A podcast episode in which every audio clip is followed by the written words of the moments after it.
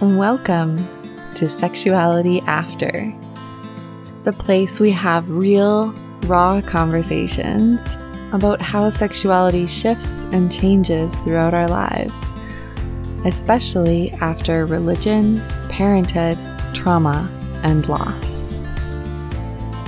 I hope by listening to these stories, you're inspired to leave shame behind. Embrace your sexuality wherever it is right now, and know that you're not alone in the weird and wild experiences we all go through.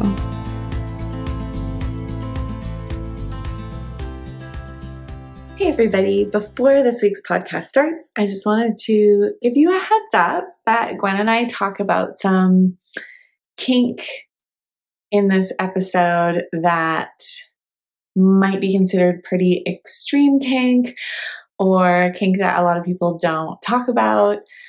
And so, if that's not something that you're comfortable with, then you might want to skip this week's episode. But my podcast is largely about trying to help people feel less shame about their sexuality and talk about things we don't talk about.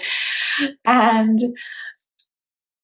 kinks is one of those things that a lot of people don't talk about. And a lot of us are turned on by different things. And I want to normalize that and give you an opportunity to listen to somebody who is really open about herself, her sexuality, and her kink life.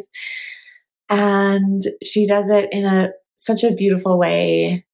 I think it's important to talk about these things and bring them out into the open so that we can understand not only ourselves better and have more gentleness and compassion with ourselves, but others as well.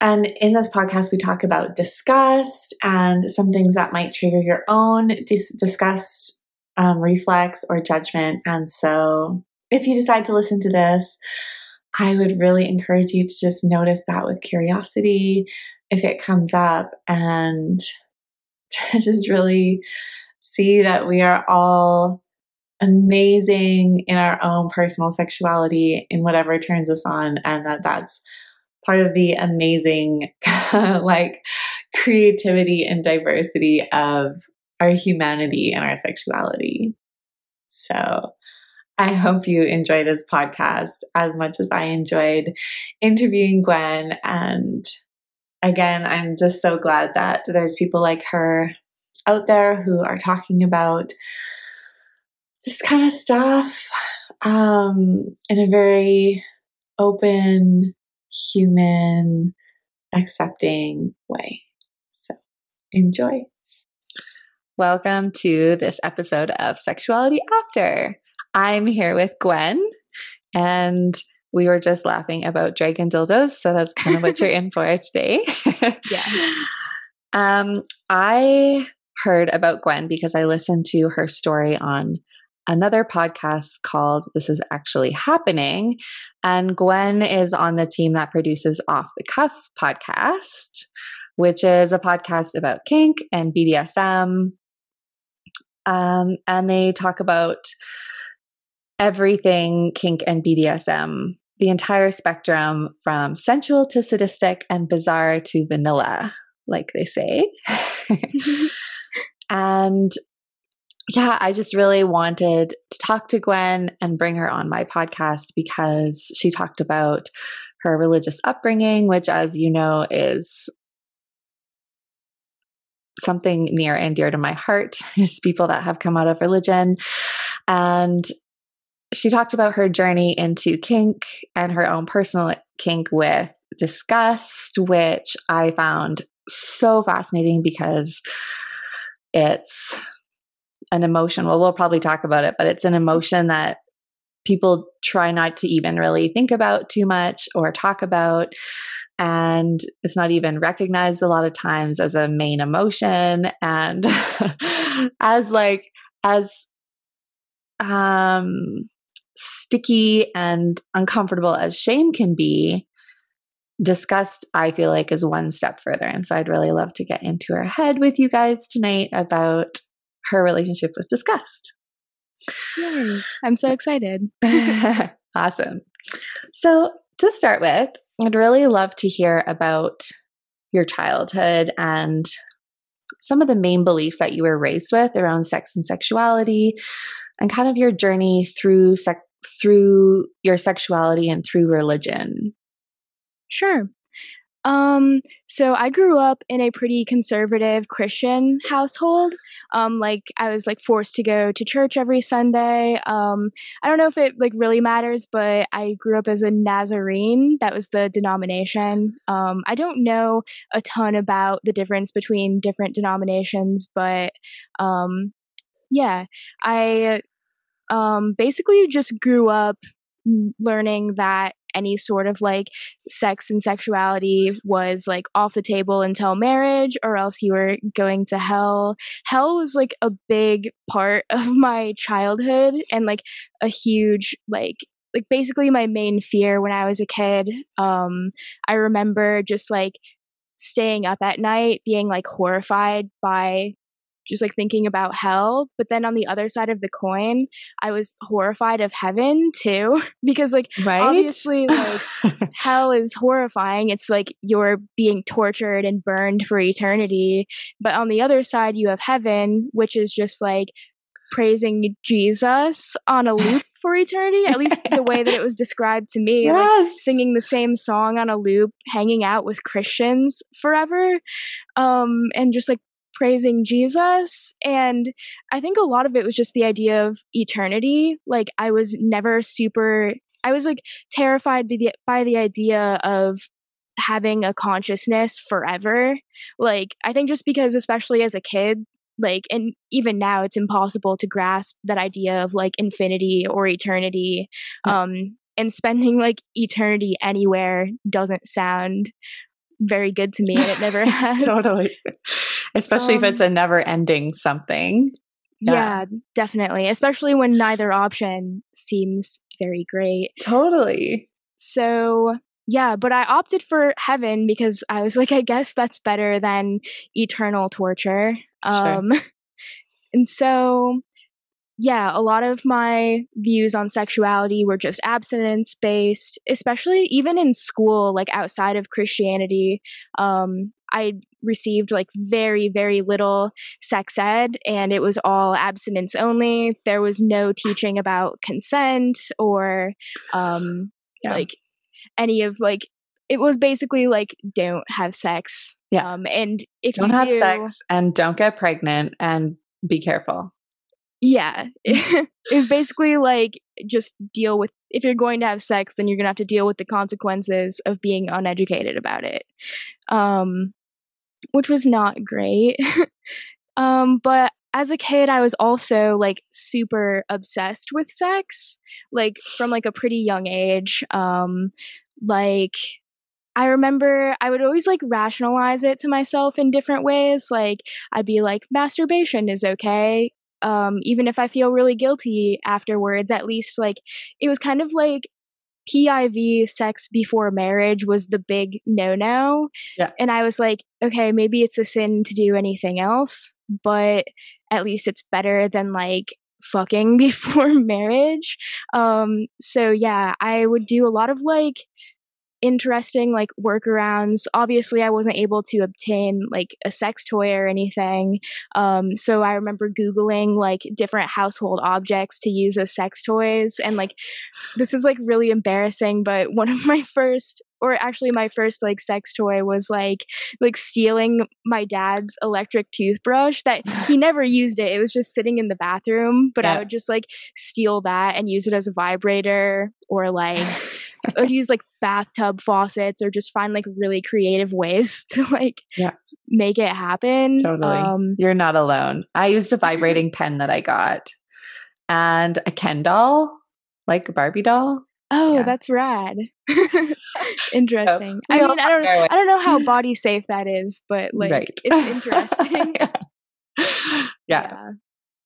Um so yeah, I would also basically just like do like everything that I could except for have sex with like whatever boyfriends that I had throughout high school. And um, I also watched a lot of kinky porn. which I didn't realize was kinky at the time. I just thought that I was watching like porn that not a lot of people watched. Yeah. I also felt a lot of shame, not only around being Christian and being like sexual as a teenager, but also being um, a woman or a girl and being sexual. Like, yes. I assumed that no one else that I knew that was a girl like jerked off. Like, I just thought that it, like, I think I had the shame of like Christianity and being a teenage girl, um, just kind of like all like uh compounding on each other yeah. Um, yeah.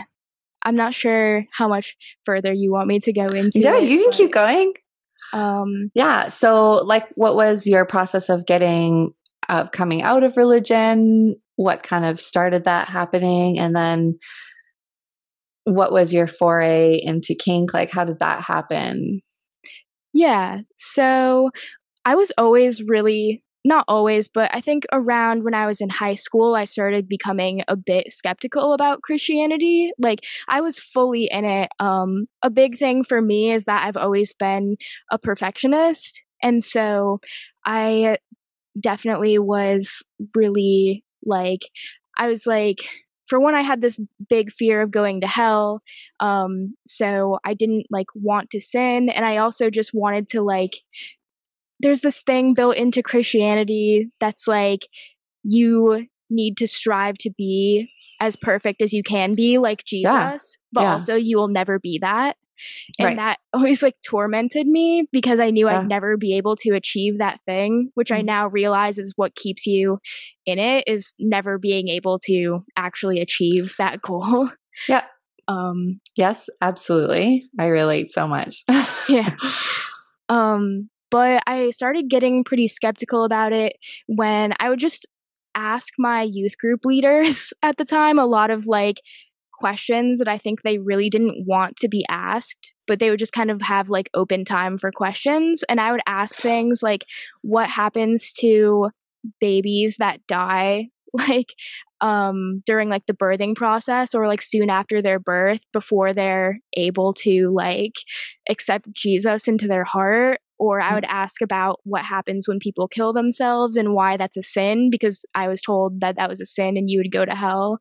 Um, which I also struggled with a lot of like depression and like suicidal thoughts. So that was a thing that I asked about a lot. I also asked a lot about people in other cultures who don't even like know about Christianity because so much of religion is just based on what you're born into and the culture that you're born into that I would ask why it was a sin or why people of other religions were going to hell. And it would basically be answered by just like everyone is able to find Jesus, which doesn't really make sense, but that's kind of the whole like missionary mindset of people yeah. who go travel and like indoctrinate um people that really don't need Christianity yeah. into it. But yeah anyways, I asked a lot of hard questions, but I could not let go of it because of this like looming fear of hell. Um, yeah. But it was really in college um, when I wasn't kind of like forced to go to church anymore that I started to like grow away from Christianity. Um, it was never like a, there wasn't a moment or anything where I was just like done with it, but I kind of just moved on to a different like kind of culty mindset, I got really into meditation and mindfulness. Um, which is like not a bad thing in all circumstances. Like you can, I think, really use meditation and mindfulness to your benefit, and it's a big part of like mental health teachings. And I think it's really important. But again, because of who I am and my like perfectionism, my next goal was like enlightenment.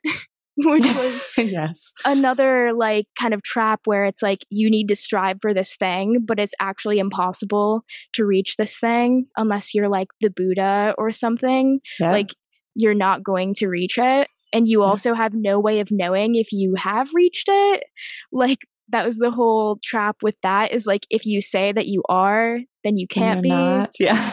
And it was all like very confusing but that was my new thing to strive for um, and also, I'm kind of backtracking a little bit, but yeah. I should say that when I was like heavily involved with Christianity, um, I did feel a lot of shame. Like, uh, especially around sexuality. Like anytime I would do something with like a boyfriend, or like anytime that I would like use porn to jerk off with, like there was like a lot of shame, um, and not even just with sexuality, but just with like feeling like I was a bad person in general, or like another thing is I was like never good enough for my parents. Um, they were also like super hard on me, which is another thing that like compounded onto everything. Um, yeah. So within Christianity, there was a lot of shame, but then uh, joining more like hippie movement, like meditation and mindfulness groups, that's when like the disgust really started to set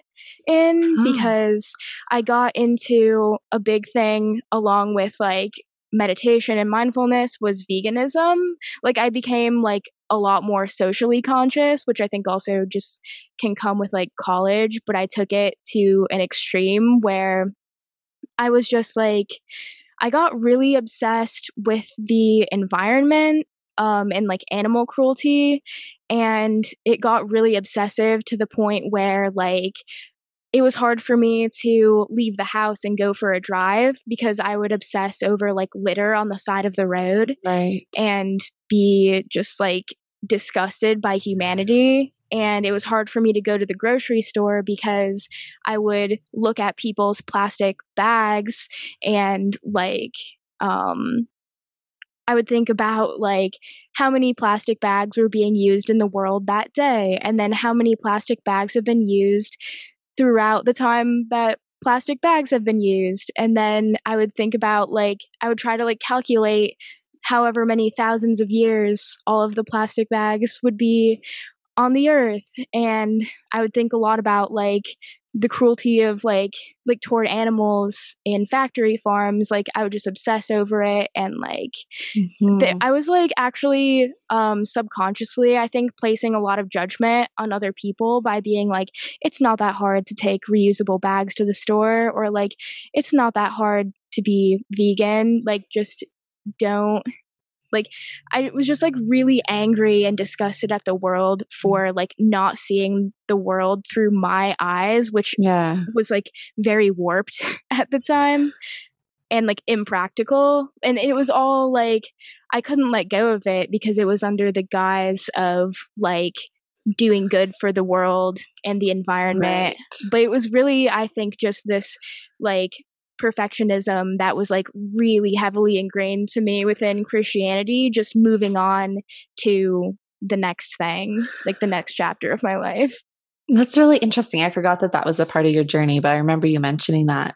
There's, I feel like we could just talk about that for a long time, but I want to move on. But um, I feel like disgust, now that you're talking about it, feeling disgust is a more it feels more powerful than shame. Like shame is all, oh, it's my fault, it's my fault. Um, I'm a bad person, I'm worthless, I- I'm not enough, I'm too much. Whereas disgust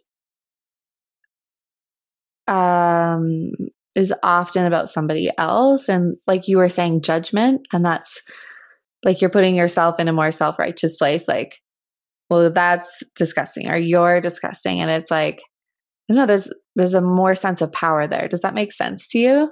Yeah, definitely. I think we were kind of talking about this a little bit before we started, but I definitely agree that disgust is a more intensified version of shame, or maybe the next level of shame. I'm not sure exactly of the connection there, but at least for me, it moved from personal shame to outward disgust even yeah. though like what really helped me move out of that was realizing that it was all based on like self disgust um because i still never felt like i was good enough and like i was always struggling with a lot of like mental health issues i always felt like i was like letting people down. I was like the type of person who would get like upset if I didn't get like A's in school because I was like in college at the time. Um so yeah, I was just like struggling with a lot mentally and never felt like I could be like good enough for myself. And I think that I directed a lot of that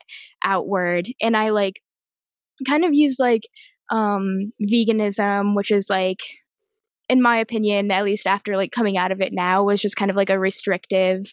At least for me, it was like a way to like control and restrict mm-hmm. like something in my life. Um, yeah, uh, and yeah, I think a lot of my outward disgust was actually just like disguised inward disgust. And someone actually pointed that out to me, which was kind of the first step in moving away from that.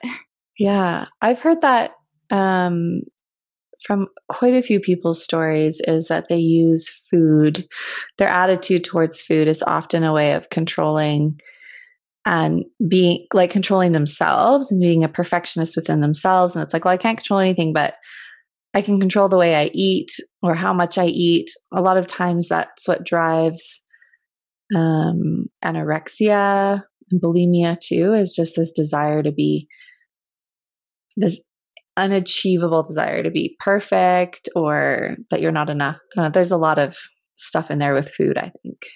Yeah, I definitely struggled a lot more with like more commonly known like eating disorders when I was younger, like within mm-hmm. like Christianity and all of that. Like that was a big thing for me. But then again, I moved on to like veganism when I got into like I became friends with a lot of hippies and I was kind of doing the same sorts of things, which of course like I'm not saying like veganism itself is like necessarily restrictive. Like yeah. I still believe you can totally be healthy doing that if you're doing it right. But for yeah. me, it was a way to like continue being restrictive and like uh feeling I've always like not anymore, but um, when I was younger, I really looked for like sets of like rigid rules that I could follow. And if I could follow them, then I could feel good about myself. So I think that was just another way of doing that for me. Yeah. I mean, that's what we're taught in Christianity, especially strict Christianity. We have our rules and that's what you abide by. Like, we're not taught, I don't know about you, but I certainly wasn't taught critical thinking yeah. or listening to yourself like the ability to listen to yourself and your own gut and your own heart, your own head. I wasn't taught that. No, you follow the rules, external rules. and that's easier, right? Is just being able to live by these like seemingly simple rules. But I think it really like not listening to yourself um, and like repressing your own feelings really builds up over time in a way that tends to be unhealthy. So, yes. Yeah. Absolutely. okay, awesome. So, um, veganism, and then you kind of realized what the root of that was. And then what? Well, then we get into like the kink, more like sexuality part, I guess. Um, I still dealt with a lot of like self disgust and i still do to this day like it hasn't really um i think i don't deal so much with like self disgust as much as like just a perfectionistic attitude like it hasn't completely gone away by right. any means but um i was still really dealing with the self disgust even though i realized that it was more about me than like the rest of the world yeah. um and i kind of like accepted that what everyone else does is out of my control and it's like nowhere near my place to like impose my beliefs onto other people. Um and so i had started listening to this podcast off the cuffs that i now work for but um about kink and bdsm yeah. and again like i was still like obsessed with sex that never really went away for me. Um and a topic that was like that commonly came up on the show was people using their like um like using kink to deal with their trauma. Um like i heard of people who had like traumatic experience with knives who would like use knives in a therapeutic sense with kink um just to like help them like face that fear in a controlled setting. Um where like you're like you know what's going to happen you're able to safe word out of that scene if you like are completely uncomfortable with it and it's just kind of like um it seemed like a really empowering thing to be able to like deal with these feelings in a controlled setting um and i heard that that helped a lot of people um yeah. and so I never really heard people doing it with emotions like disgust. Um, but that's something that really like intrigued me at the time. Like I was like, I wonder if that's something that I could do. Um, but I didn't think too much about it until I met my now partner Dick, who is one of the hosts of the show. Um, and we started talking and we started talking about a lot of our like like quote unquote gross kinks like um like used clothing or like um like I don't know why I'm blanking right now. like, I remember you were talking about um, like dirty socks as one of them. Yeah, like, like smelly socks, socks, or um, you know, like vomit. You mentioned that a couple times, stuff like that. yeah, that. or like gagging, all of that. Yeah, yeah. Um, and so we started talking about like potentially playing with those things in a kinky context. Um, and so yeah, that's what we did. We like played with them together. At the time, we were long distance, so we would like send each other like a lot of used clothing, or we would do like scenes online through Skype, oh, yeah. Um, yeah. where he would like have me gag myself with my own like panties for a while, and would yeah. like direct me on how to do it. And um, at the same time, we were also having a lot of like like emotional discussions like surrounding these scenes where he was like helping me work through a lot of these things or like talking about how he related to a lot of the same feelings um, that I was having at the time. Yeah. And yeah, it was like really empowering for me to kind of like play with disgust in a way that wasn't negative. It was like a lot of fun and kind of like becoming friends with that feeling instead yeah. of like looking at it as the enemy. Just yes. like realizing that it's a feeling that's going to be there for me, like no matter what. Like I said, it's still like not completely gone away by yeah. any means. So, yeah, just like playing with it in a healthier way rather than just like beating myself up for it day in and day out was huge for me. Like, let's take this emotion that I feel, anyways, and can we have some fun with it? Yeah, exactly. And in doing what you're doing, you're walking directly into disgust. Like, oh, I'm going to purposely do things that disgust me. Yeah, like I'm just going to face disgusting. it. Yeah, yeah. I think that's important for a lot of things like the different groups that I was involved in with like Christianity it was like I think that's the thing that I'm like the most proud of myself for doing in my life was like even if it wasn't a moment still being able to look that in the face and recognize it for what it is instead of like through the lens of like essentially a brainwashed person and just being able to look at it through like my own genuine like perspective um totally. so i think that's important with like a lot of things that are negatively impacting you in your life if that makes sense. Yes. As long as you're like able to do it at that moment like i don't think you like immediately need to like push yourself um into uncomfortable situations but yeah. Yeah yeah, that's what helped me a lot with the shame that I felt was like I in coaching I take people through an exercise where they like see their shame in front of them. And mm. even visualizing it can be scary. and like allowing it to talk and then they move if they feel comfortable to do that. They move and they like become their shame and they act as their shame and they speak as their shame and it's just again it's just a way to consciously meet this thing that seems so scary. And when we do that, we always find that it's not it's not so scary. Mm-hmm. Yeah.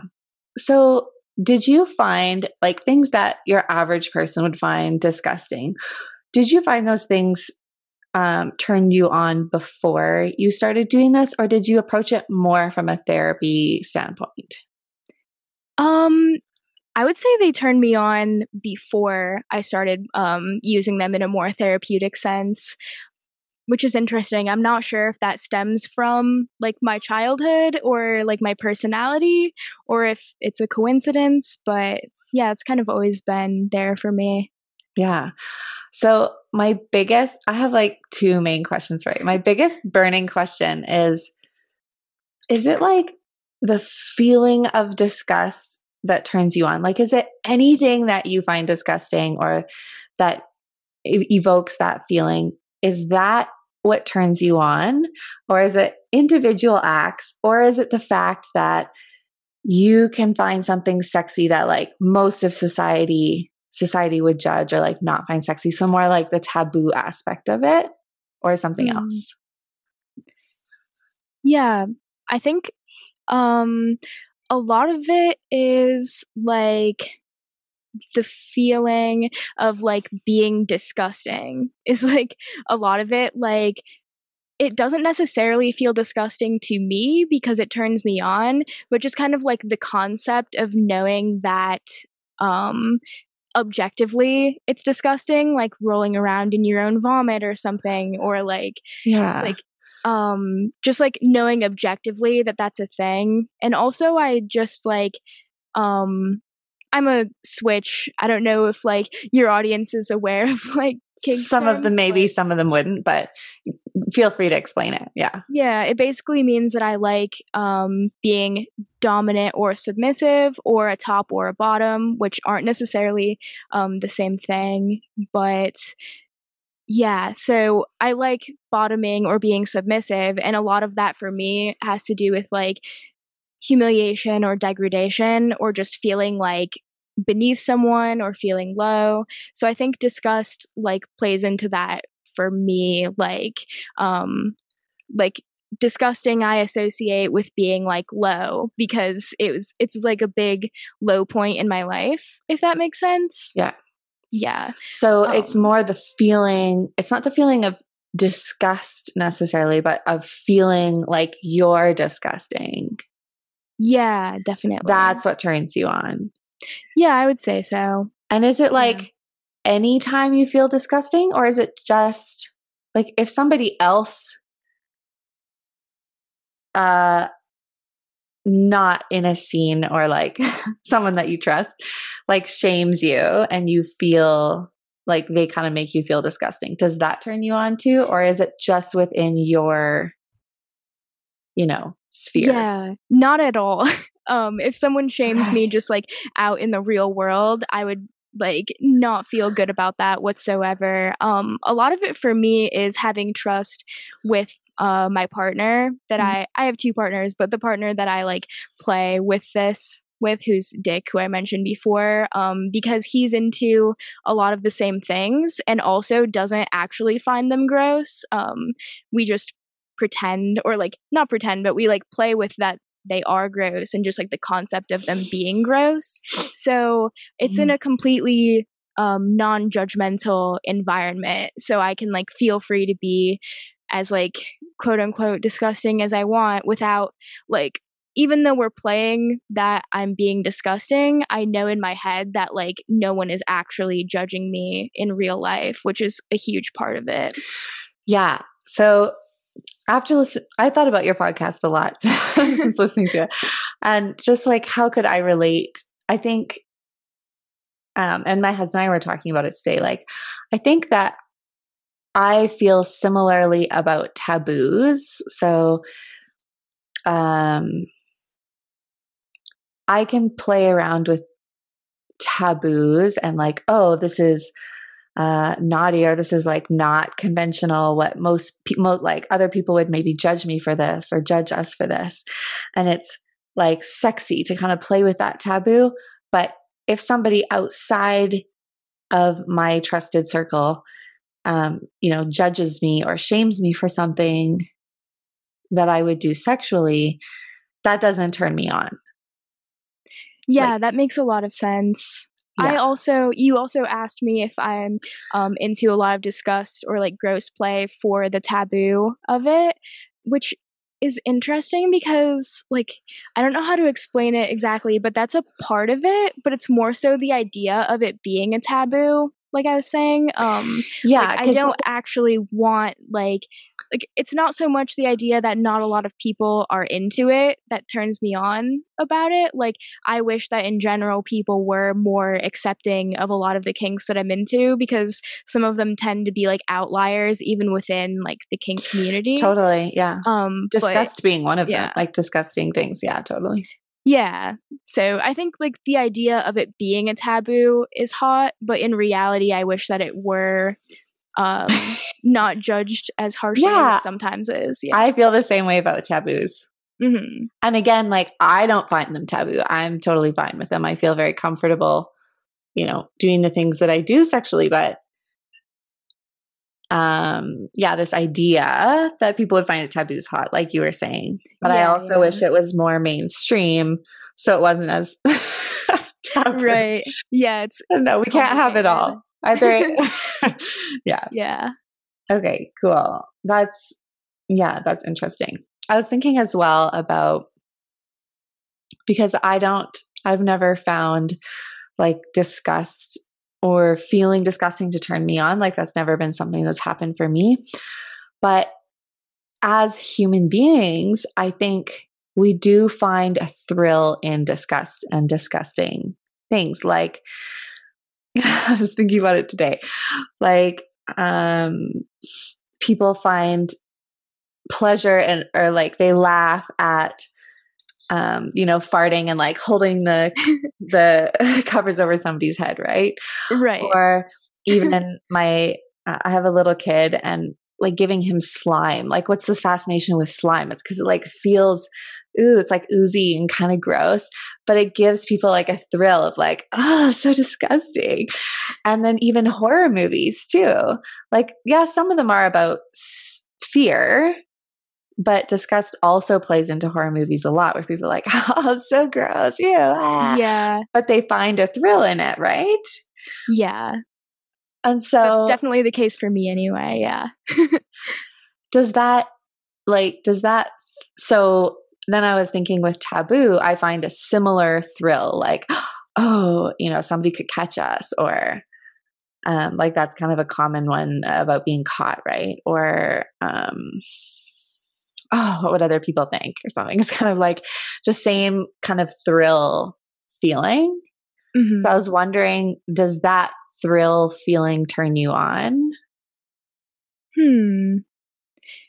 I'm trying to think about that because um I think it might if I weren't as open about it like online as I am. Like if Mm. it were kind of like my own secret, I would be like, "Ooh, if people found out about this, what would they think?" But my like sex and kink life is pretty out there, so like it's not common, but here and there like I will see like comments about it um that are like people's genuine reactions to the things that I do.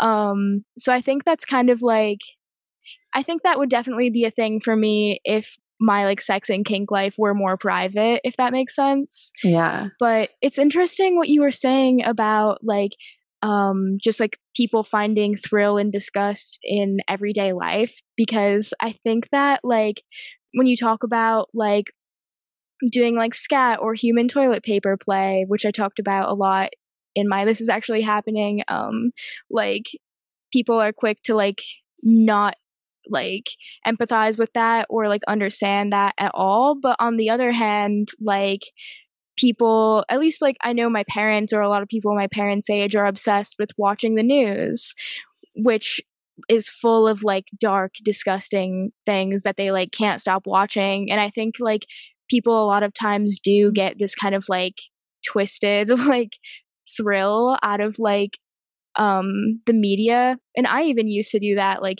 i was like obsessed with like researching like dark things like Mhm. going on in the world which had a lot to do with my like my own disgust thing. But i think like yeah like horror movies like just even real life things in the media i think people can kind of like get more of a thrill out of disgust than they realize but again it's not a super commonly recognized emotion so maybe Yeah. people might not recognize that Yeah. And people also have a different level of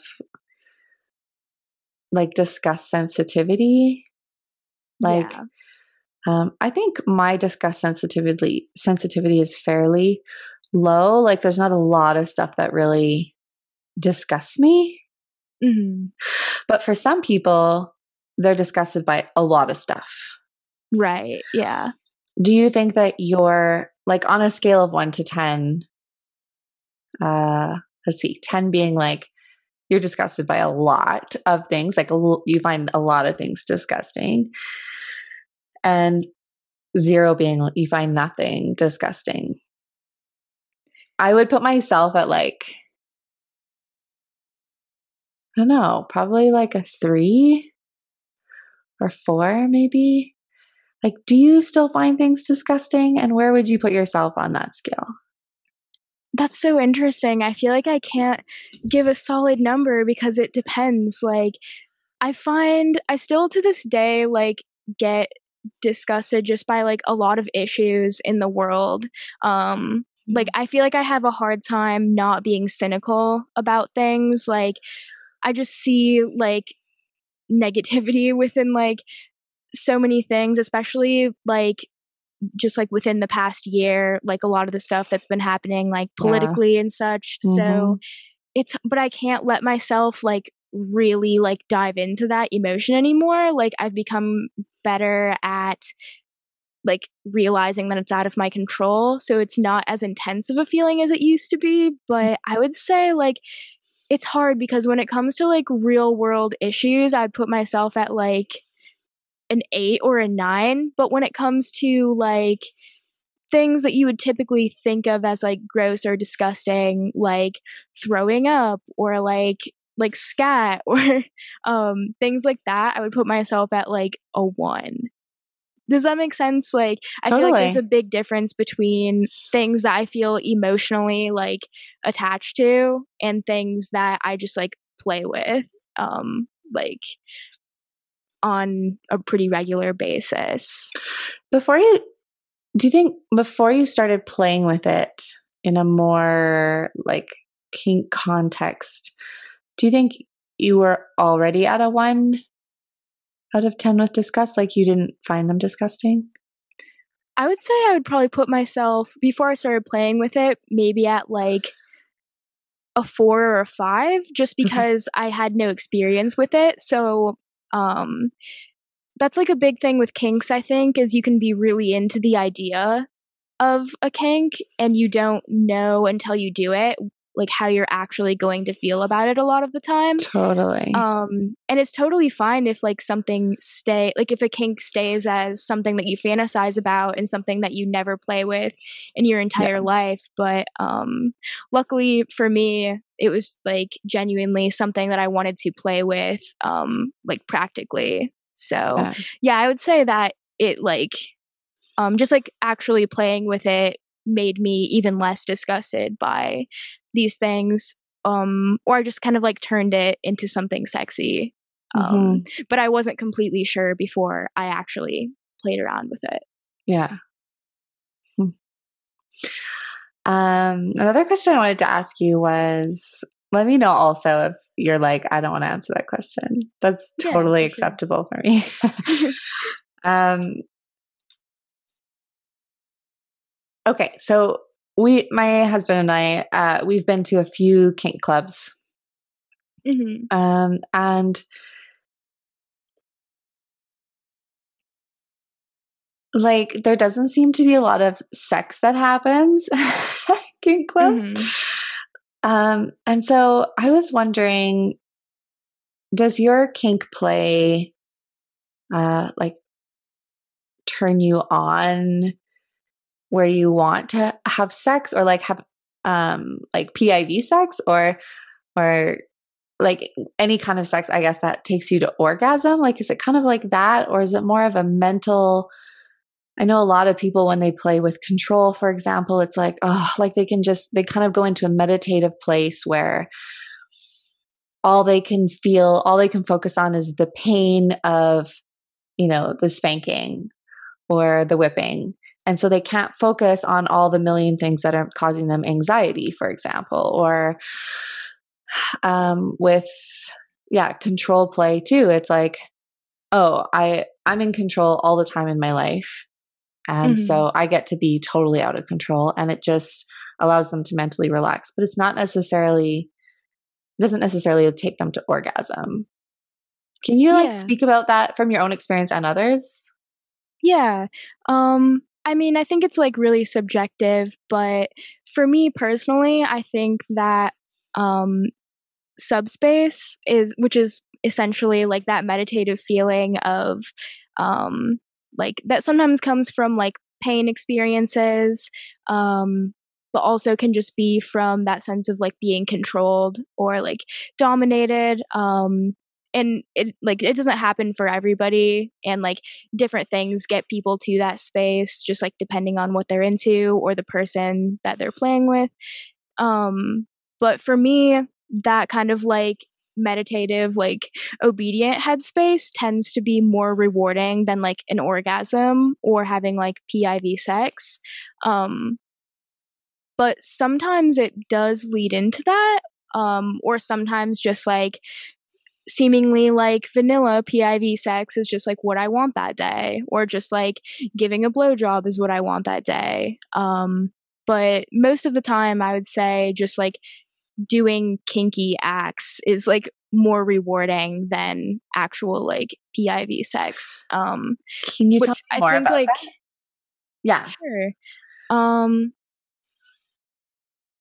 I'm trying like to think. Rewarding how? Like, what is the reward? What do you see as the reward of like PIV vanilla sex? And what is the reward of kinky, you know, kinky play for you? Hmm.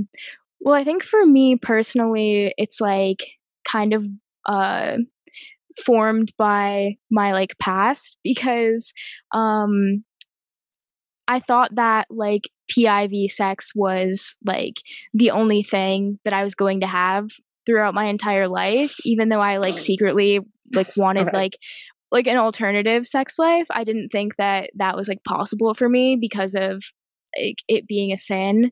Um and i also just had a lot of like kind of like negative coercive like experiences for my first like piv sexual experiences mm-hmm. with like non kinky people. Yeah.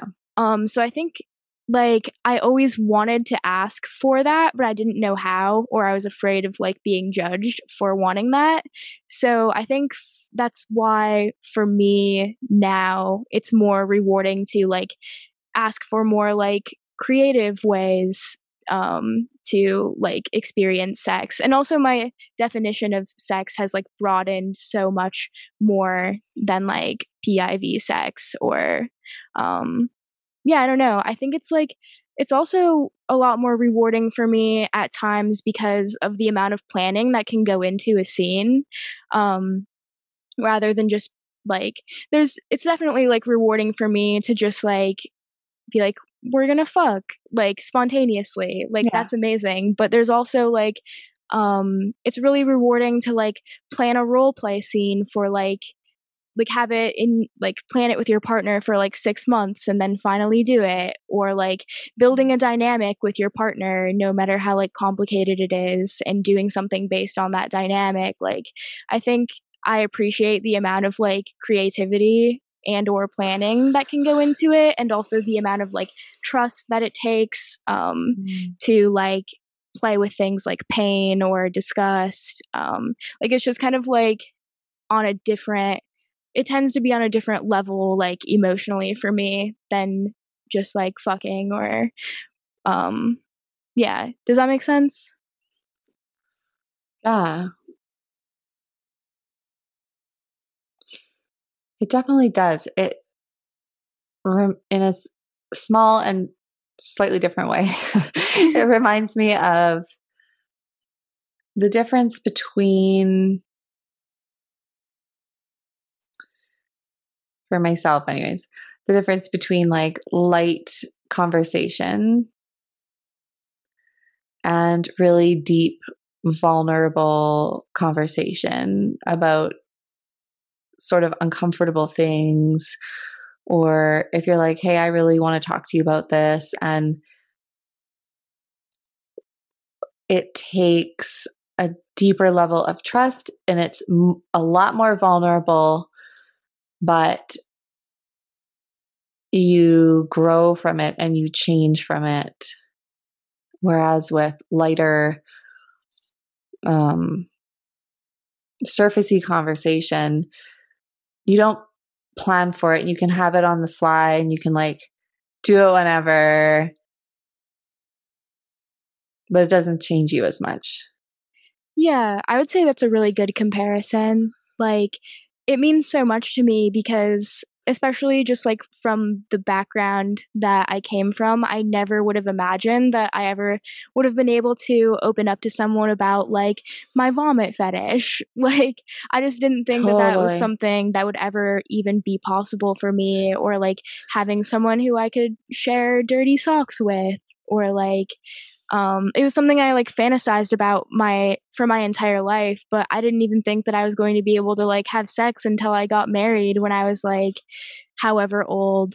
So, yeah, I think that's a really good comparison and why it's so meaningful to me. Hmm. And there's really something to be said for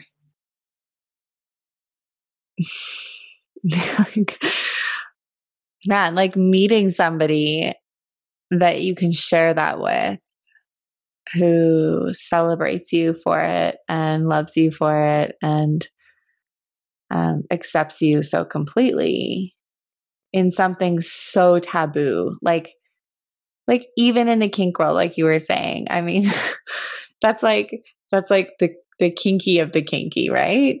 And so to be able to say you know this is something that turns me on and for someone else to be like cool let's play with it it'd be like the fuck? Like, yeah, most people would totally judge me for this, and you are just accepting me for it. That's like really beautiful.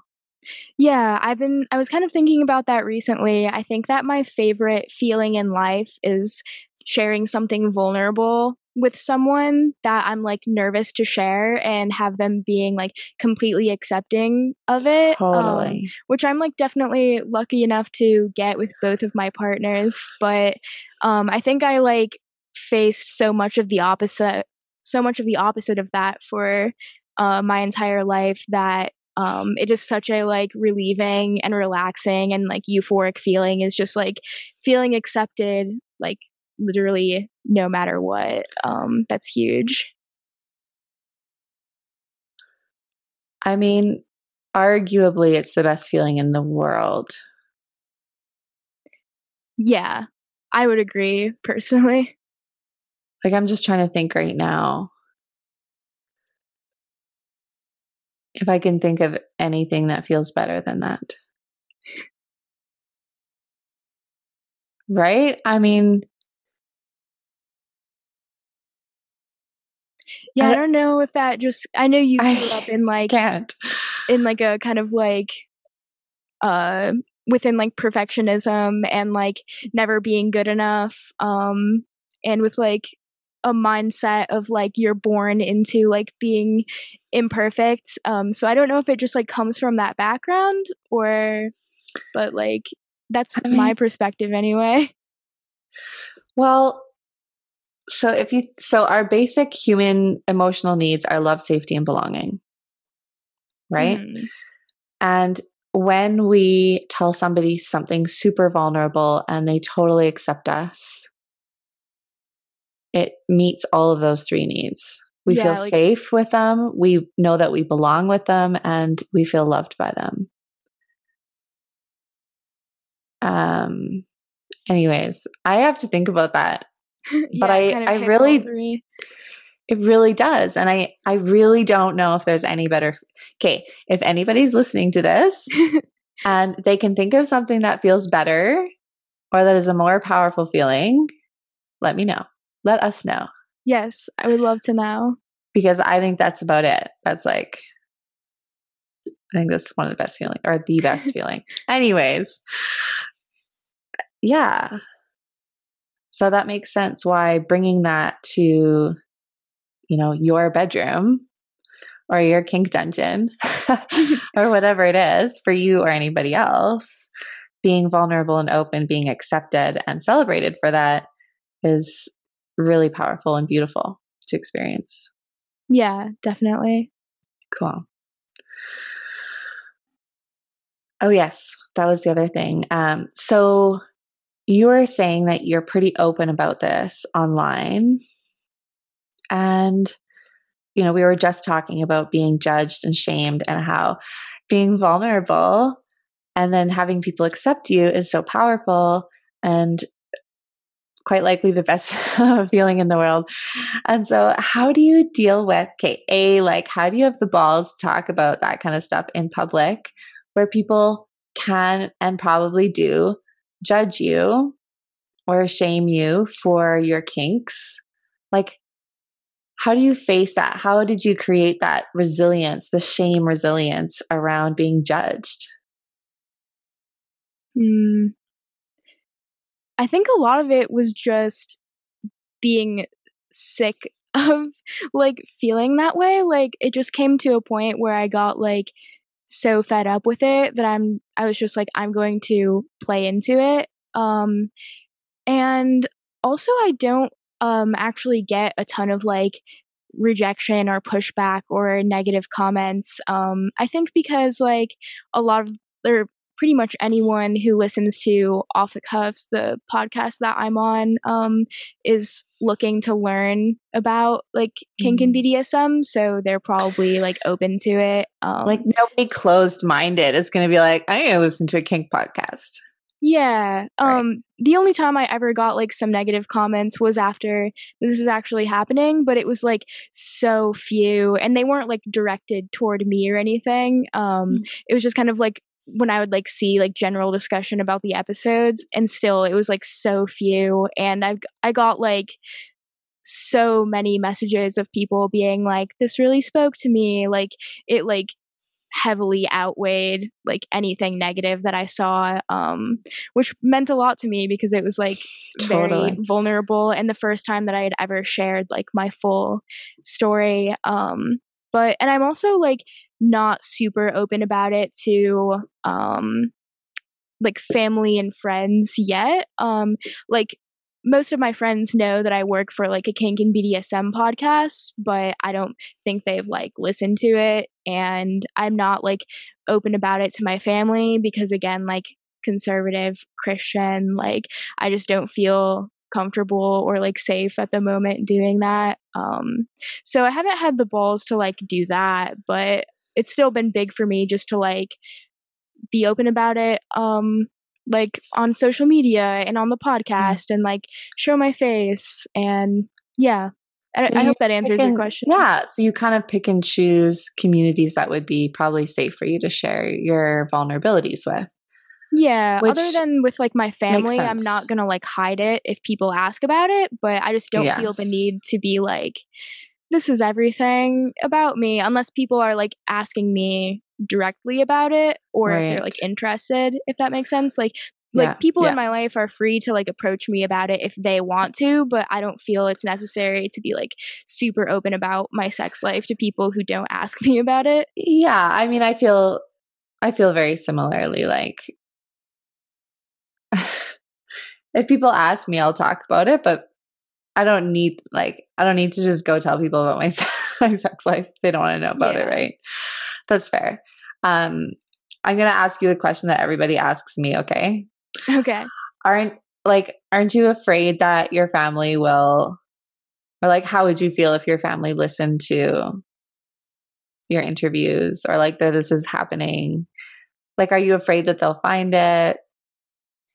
Um, honestly, I am like afraid that they'll find it um because like I I just have like fears surrounding my family just from like for like a lot of reasons but it doesn't outweigh the feeling of like freedom about like being myself and being open about it um mm-hmm. so if they were to find it like I would just I'd probably like be disowned, but I would just like have to deal with it at that point because it's not worth like hiding who I am and what I'm passionate about. And like, I love my job so much. Like, I wouldn't trade it for anything. So, like, including like acceptance from, or including like, I don't know what I'm trying to say, but um, including the approval of your parents. Maybe? Yeah. Thank yeah. you. Yeah, including the yeah. approval of my parents, which would probably never happen anyways. So there's kind of like no point in trying. Like they're kind of just the type of people who are always going to look for like something to be disappointed in. So it doesn't really matter if it's like this or something else. Um yeah. Yeah. I find that I am developing an like an allergy to, to pretending or yeah, I feel that. hiding because we had to do that for so long hmm for disempowered reasons that it's like I just don't fucking want to do that anymore. I'm done. Like I am who I am. If people don't like it, they don't like it. Yeah, definitely. Yeah, my attitude is like people can find me. Like I have an OnlyFans. Um, I am on a kink and BDSM podcast. Like people can find me. I just don't feel like I owe it to like my family to be super open to them if I don't want to be. Yeah. Like if if they find it, that's one thing, but like I don't owe it to them to like share everything Yeah. about my life. So Yeah. When people ask me that question, it's like, I just, like, my family doesn't listen to the stuff I make. like, I think, I think they, like, they know that I'm a women's sex and emotion coach. They know that. And they know that I have a YouTube channel and a podcast, but like, I don't think they want to know any more than that. Like, I don't think, I don't think they really want to. yeah, there's not interested in Well, it's like, Like- too far out of their comfort zone to really to actually listen to it. And I think Yeah. they kind of know that. It's like Phoebe's just doing her thing. She's just, Mhm. she's you know, I'll just pretend that it's all stuff that I would approve of. Like I think I don't know. I think that that's kind of how they are. Maybe not. Maybe they listen to like everything I produce. I don't know, but I don't think so. yeah. Cool. Okay, that's amazing. Um, oh man, I feel like I can talk to you for like two more hours. Okay. Aw. Um Okay, I'm just looking at my questions, my like very personal questions to you. I think I went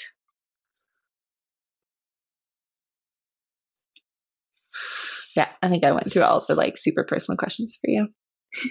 okay. So, what do you wish everyone in the world knew about sex slash sexuality slash you know body relationships Mm, yeah and why? I don't know if this is like what I wish that people knew necessarily, but I wish that just more people were able to like get outside of the idea of like PIV sex being this like ultimate thing to reach or like orgasm being like like a goalpost for sex um and I guess I just wish that people were more open to like I think that people think about like the label of like kink and BDSM and are like, I'm staying away from that a lot of the time. But I wish that people could just like be a little more open minded and just like at least do their research into it. Um, because I think that a lot more people could benefit from at least like knowing that it exists. Um, instead of it just feeling like this like hidden like little group of sexuality. Um, I think that yeah, people could potentially find rewarding things within it if they were open to it. Um, yeah, totally and different rewards like everybody kind of gets different things out of it from what i understand yeah. There's so much of it that I feel like people don't even know exists, or they have this idea in their head of like a pr- like someone going to a pro dom and like getting whipped, or like totally when it's it's like so much more broad than that. So yeah like I feel like I wish that um sex in general wasn't this kind of like tip of the iceberg thing, if that makes sense. Totally. I think that would require people to face themselves though and like face uncomfortable things. Like you can't do kink without facing your shadows and your like emotional self. Yeah, I would agree I don't with think. that. Um even just in the fact that it's like seen as like weird or like unconventional and um it can be difficult to like accept that you're a part of this group that's labeled as like weird or unconventional. So even just with that aside from like whatever like kinks you might have or fetishes you might have totally. like um I think that's kind of like a baseline thing that most people face before like getting involved with a community. So yeah, and I mean I also want to point out that everybody has a different line as to what kink and kinky means. Yeah, definitely. Like, I don't know. Like sometimes people talk about things and they're like, "Oh my god, that's so kinky," and I'm like, "It is." yeah, uh, I guess. And then, and then I would label some things as kinky, and you know, some things I would label as kinky. You'd be like, "It's totally normal. It's like super vanilla."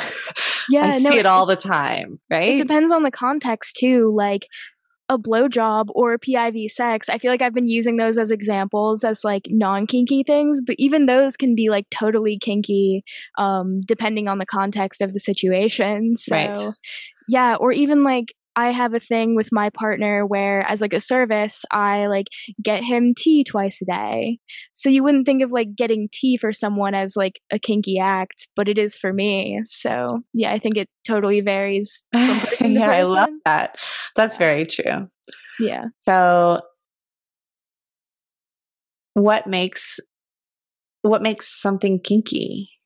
What makes getting tea kinky but like, you know, vomit play normal for like like I'm just trying to think even for myself, what makes something what do what makes it kinky for for me?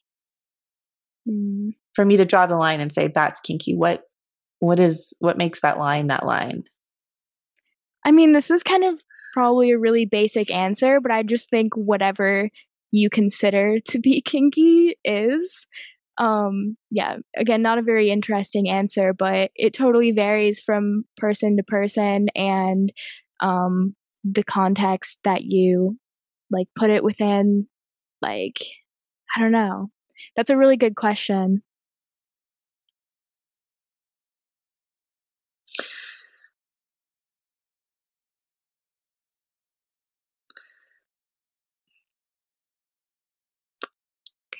We'll get back to you on that. Yeah, like, I mean, part of it is that. intention, obviously, behind it, Mhm. why you're doing something, and your line. Like, we have a line of what we're super comfortable with and what we're kind of like. "Uh, I'm not so sure. That can be kinky. That line can be kinky. I don't know. Yeah, I don't know.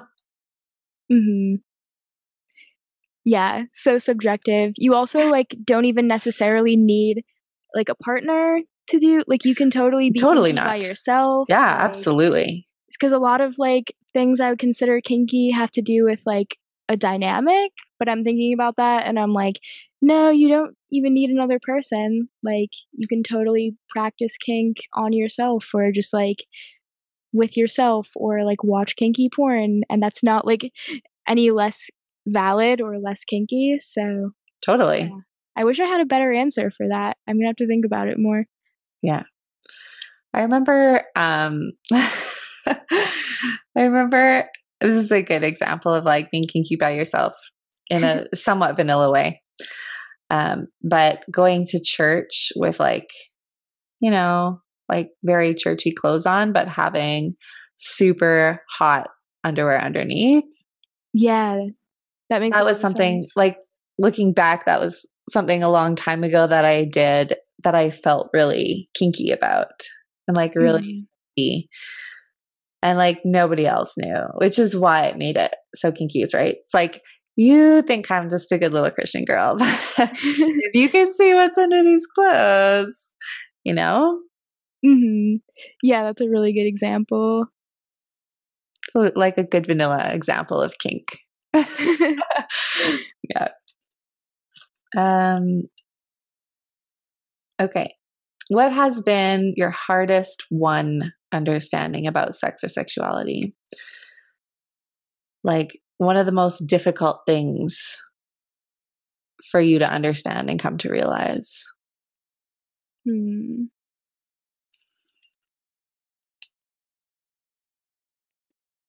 I would say it's like mm, I would say just like the hardest thing uh just throughout my entire life for me to come to realize was that it's not a sin to like have sex and experience pleasure um like i was like heavily like uh like brainwashed into this way of thinking like i had a purity ring um it was like um this whole thing and i also had a lot of like like different classes throughout like youth group in church where we would like learn about how it was like sinful to dress with like like just like dress too revealing because it was like tempting to boys um and so it was just like 17 years of my life of this like sex is a sin sex is a sin like through school and through church um it was just like very heavily like imposed on me um so i think that was probably the hardest thing for me to understand even if like there was this thing like nagging at me in my brain like telling me that it didn't really make sense or that there wasn't great reasoning behind it. Um again it was just like yeah that big looming fear of going to hell that keeps you from doing it so. And like even to this like day i still like every once in a while will be like but what if? Like but what if that's still true? Like that's what makes me feel like it was like really like a traumatizing experience is because like to this day like no matter like what logic i use to like reason myself out of it it's like i think it will always be like this tiny thing of like what if it is true? Which is ridiculous but yeah. Hey, that is not ridiculous. It's super freaking normal let me tell you. Yeah. All the people i know. Like fear of hell is how religions control everybody and it's a scary thing like you know have you ever instead of trying to logic your way out of it have you ever just faced it directly and said what if it is true because I say this because this is what I did finally. Like, I got so tired of staying with that question like, what if it's true? You know, and then I was like, okay, what if it is true? What if, what if everything I taught growing up is true and the cult is the true way? Mm-hmm. And the only way to heaven, and heaven is the way they preach it, and God is the way they preach Him. And what if what if I'm wrong and they're right? What if? And I realized this is like the moment that I stopped asking that question because I realized that if they were true and the God that I was taught was actually God, I wouldn't want to be in heaven anyway. Like, I wouldn't I wouldn't want to spend eternity with like a douchebag like that, like that, um, who, uh, like, I mean, I could go on for a long time, but just as, yeah, yeah. as example, like this being who created humans, like he created them. He's like omnipotent and he can do anything. And he created these humans, and then he was like, "Well, you need to please me." But I won't love you unless you're perfect, but you can't be perfect because I've made you with human faults. And that's kind of the point. And so I don't love you because you're you're not perfect and you're sinning. But it's like he made us, so it's like his fault. And then but he doesn't like take any responsibility it at all, right? and then yeah. he's like, "Oh, my only son had to die for you." And then Jesus is like, "Oh God, please give her another chance. Please give her please, please, please." And then God's like, "Okay, fine. Fine. She can come into heaven." it's fine, whatever. Like, that's like one of a million examples that I can give you of the absurdity of this God that I was taught, right? Yeah, yeah. It's like if that if that is true, if what I was taught is actually true, then heaven would be hell and hell would be hell. So I get to choose between hell and hell. Great. Mm-hmm. So my afterlife is fucked either way. Yeah. And it's torment either way. And all I can really depend on and all I have is now. And so mm-hmm. I'm going to make this life as close to heaven on earth as I can. And try to make the world or try to like leave the world a slightly better place for being in it. Because mm-hmm. that's all that I can really stand on. So basically, I was like, even if it is true, I would still come to the same conclusion about how I live my life. Yeah. No, yeah, that's definitely a really solid point and something that was like one of my first realizations like I was kind of saying earlier even when I was like a young kid uh, which was like horrifying was that they're both kind of hell. So, yeah, exactly. no, that's definitely a really good point. And also, like in that case, Satan doesn't seem so bad. He seems like kind of a cool dude. So, right. Yeah. Yeah. He was like, "Oh, uh, God, you're a douchebag. I'm out of here." Yeah. It's like, okay. mm. Yeah. Cool. Um, what has been your biggest sexual regret?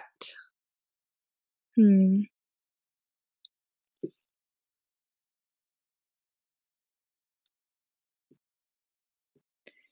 I would say all of the years that I spent just like repressing myself from um, having sex and also like doing the research um, and educating myself about sex because, like I said, I didn't really receive any sort of like sex ed, and therefore I had like going into like when I did eventually start like having sex i really was uneducated about like consent um like i had kind of like one idea of what sexual assault was um and so therefore i was like super unprepared to go into the world of like hooking up with people and like casually dating people which kind of like um was like really damaging for me whereas yeah. if i didn't like if I wasn't like repressing all of that, um, which isn't necessarily like my fault, but like if I was able to like educate myself when I was younger, or if I could have received that education, I could have like avoided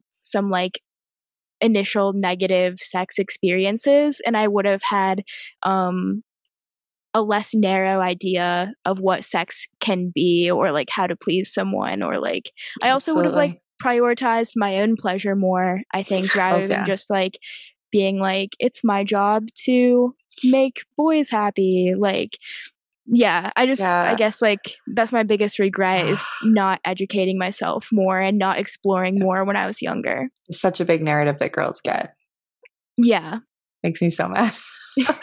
yeah, me too. Um, that's something that, sorry, we're running a little bit over time. I have one more question for you. Yeah, that's okay. Um, but that's something that the kink world does way better than the vanilla world. Which, I mean, they do more than one thing better, but that is like the biggest thing that stood out to me the most is, you know, before you enter into a scene with somebody or create a scene with somebody, before you play with somebody, you sit down and you talk about you know what are you comfortable with what are you not comfortable with where are your boundaries where is your consent and you both like consent to this thing that you're going to do and you both know what what your role is and you know kind of what like going into it what's going to happen and and you have like a safe word and like all this stuff is so amazing and then you have aftercare afterwards where you sit and you like talk about it and or you just offer each other what you need if it's just cuddles or just time or tea or like whatever yeah. it is and man, if we could like bring that more into the vanilla world, it would make such a big difference. And I mean, maybe that's partly the conversation now that's happening around consent is to do that, right? But. Yeah, definitely. Yeah, I think at least with my experience in like uh vanilla like sex and dating, like a lot more is assumed within that, which yes. can lead to like a lot of hurt. Um, and another really? thing that I really enjoy about kink is like if you're negotiating properly, there's a lot of discussion around how like both or however many parties involved um, like can get something out of the experience. Yes. Even if it's just like doing something for another person. Um like yeah. yeah. i feel like it's really focused on how everyone can get something out of the the scene or the situation so absolutely yeah. yeah i find kink is like it's a good balance of being totally selfish and totally unselfish at the same time like it's like well i want what i want but i want everybody else to get what they want too so let's find a way to make that happen.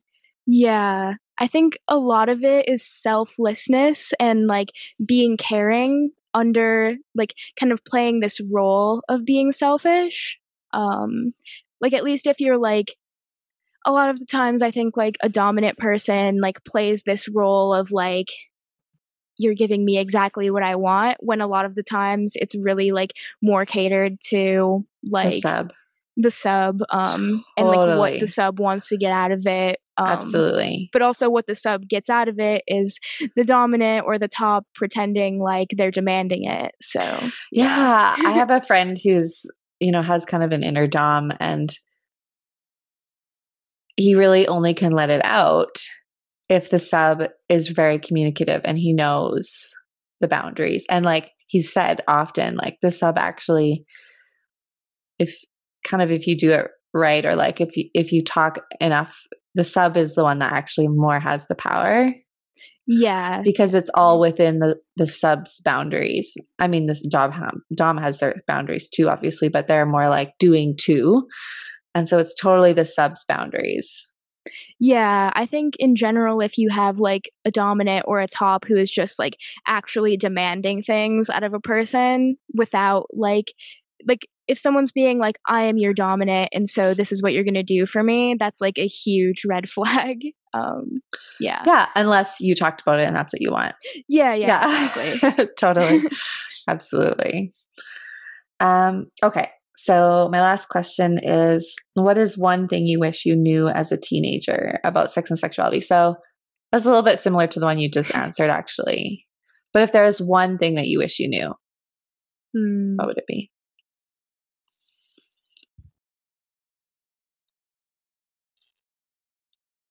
What? Nothing. I'm sorry. I, okay, sorry. I smirking waiting for your answer. Dick was just like laughing at me. So I was laughing at you. I was like, "What?" He's just laughing near you. Yes. um. Hmm. It's so hard because I feel like I would like give pretty much the same answer about um just like having been taught more about sex and sexuality and knowing more about like consent and voicing your what you want for your own pleasure and everything like that. Yeah. Yeah, I think I would I'm I'm sorry, but I would like probably give the same answer. Is just like no, I think the most important so. thing is like having um like sexual education. Um yeah, that's like extremely important. Totally yeah no need to be to apologize no it's totally yeah i'm with you on that one. That's something yeah. that i'm really passionate about is i don't know just teaching people a more teaching kids a more well-rounded approach to sex and like you said to teach them about pleasure and consent and having a voice not just don't have sex and if you do use protection so you don't get pregnant. Yeah uh, definitely. it's like it's interesting. I feel like um even though my like school sex ed experience wasn't like christian like i didn't go to a christian christian school yeah. or anything i still like definitely feel like it was influenced by that like conservative community of just like, yeah i mean our whole society is yeah really and i was the same i didn't go to a christian school but I think our sex ed just came from society, which sucks. Like the, yeah. I mean, the, yeah, the sex education in school sucks, but also just societal sex education sucks. I think it's getting better though. There's more conversation around consent and pleasure and everything like that. So that's good. Yeah, it's interesting. I feel like the internet has like definitely influenced that a lot, or like um, people having like more access to like doing their own research, like more younger people having um, access to doing their own research and absolutely, which has its downside as well. yeah. but I agree with you. Cool. Yeah. Um, okay. So is there anything that you, if you were in my shoes, that you would want to ask you Hmm. that I haven't asked you? Let me think. Hmm. I guess maybe I would ask where I'm at now with like just like my outlook on um I guess like because I feel like I talked about um like rigid Christianity and then rigid like new age like spirituality type of things and I feel like I didn't necessarily like say how it evolved from Yes. there other than like, totally. getting into kink and stuff but okay. Go for it. Yes. um i feel like it's been really important and like really empowering for me to like not subscribe to any sort of like spiritual rules or like guidelines of like how to live my life like it's been really important for me to look inward and ask myself like what i think is important um and I think it's like we were kind of talking about this before, but it can be really challenging to not just like look to a set of rules about like how to live your life. But for me, it's been really freeing and a really like interesting journey, like genuinely asking myself what is important and like what, um, like just like how I want to live my life and not like yeah, subscribing to any sort of like rules that are imposed on me by something outside of myself. So, yeah. Which is a lot more complicated journey to be on than following rules, but way more empowering and way more rewarding, would you say? yeah, I would definitely say so. I think it can be scary, especially if you were born into um, being told that you need to follow like sets of rules So scary. that tell you how to live your life. But I think it's a lot more fun than people realize, even if it's scary at times. I think it's scary because when you're taught rules, you're taught not to trust yourself. Mm-hmm. And then it's a choice to trust yourself. When you decide to like make up your own mind about stuff, you're choosing to trust yourself. Mm-hmm. But that was one of the rules was to not trust yourself. I think for me anyways, that's why it, it was Yeah, for me so too. damn scary and like continues to be so sometimes. Yeah, it's really like jumping into the deep end when you haven't been allowed to do that for your entire life. But yeah, like I said, um, even if it's scary, it's like a lot more freeing than you might realize, I think. Yeah, absolutely. It's incredibly freeing. Yeah. um it's free ironically it's freeing to take responsibility for yourself Yeah. and your beliefs usually we think freedom comes in denying responsibility or like not accepting not having responsibility but i find that the more i take responsibility for myself and my life and my thoughts and my choices and my beliefs the more free i feel Yeah. I would agree. And also just like bringing it back to like Christianity is like um or even just like a lot of um like religions I think the point is that you're not allowed to be free during your life like your freedom comes afterwards which is like a horrible way of thinking i think because like like you were saying earlier all we have is like now and all we have is like our life and to just like in my opinion waste it um like just waiting for like your afterlife is like like i would be wary of anyone trying to tell you that that's what life should be spent doing is like not living it right yeah exactly. Mic drop. Uh, yeah.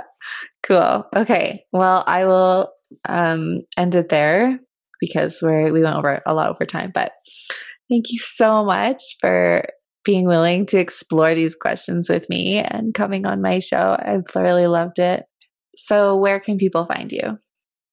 Um, you can find me every week on the Off the Cuffs podcast, as I mentioned throughout the episode, um, which you can pretty much listen to on any podcast streaming service. And I also mentioned that I have an OnlyFans if you want to see me naked or see my porn, yeah. um, which is at bidaily666. And I'm also on um, Instagram and Twitter at bidaily666 if you want to find me on any of those platforms. Cool. And that's B I D A I L Y. Yeah, B I D wait, why can't I spell it right now? B I D A I L Y 666. Okay. awesome. I loved chatting with you. Yeah, it was really nice talking to you. Thanks so much for asking me to come on. It was lovely. Awesome.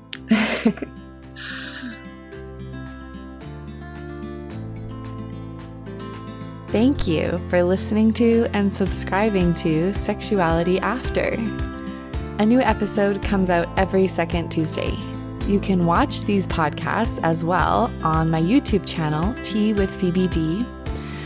And if you have a story to share, I'm always open and excited to have more amazing conversations. So please contact me via my information in the episode notes.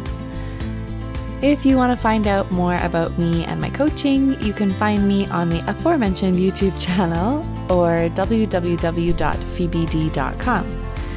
If you want to know more about my interviewee or the things we talked about in this podcast, check out the episode notes on your podcast app. I hope you accept and love your humanity and sexuality a bit more after listening to this episode. See you in two weeks.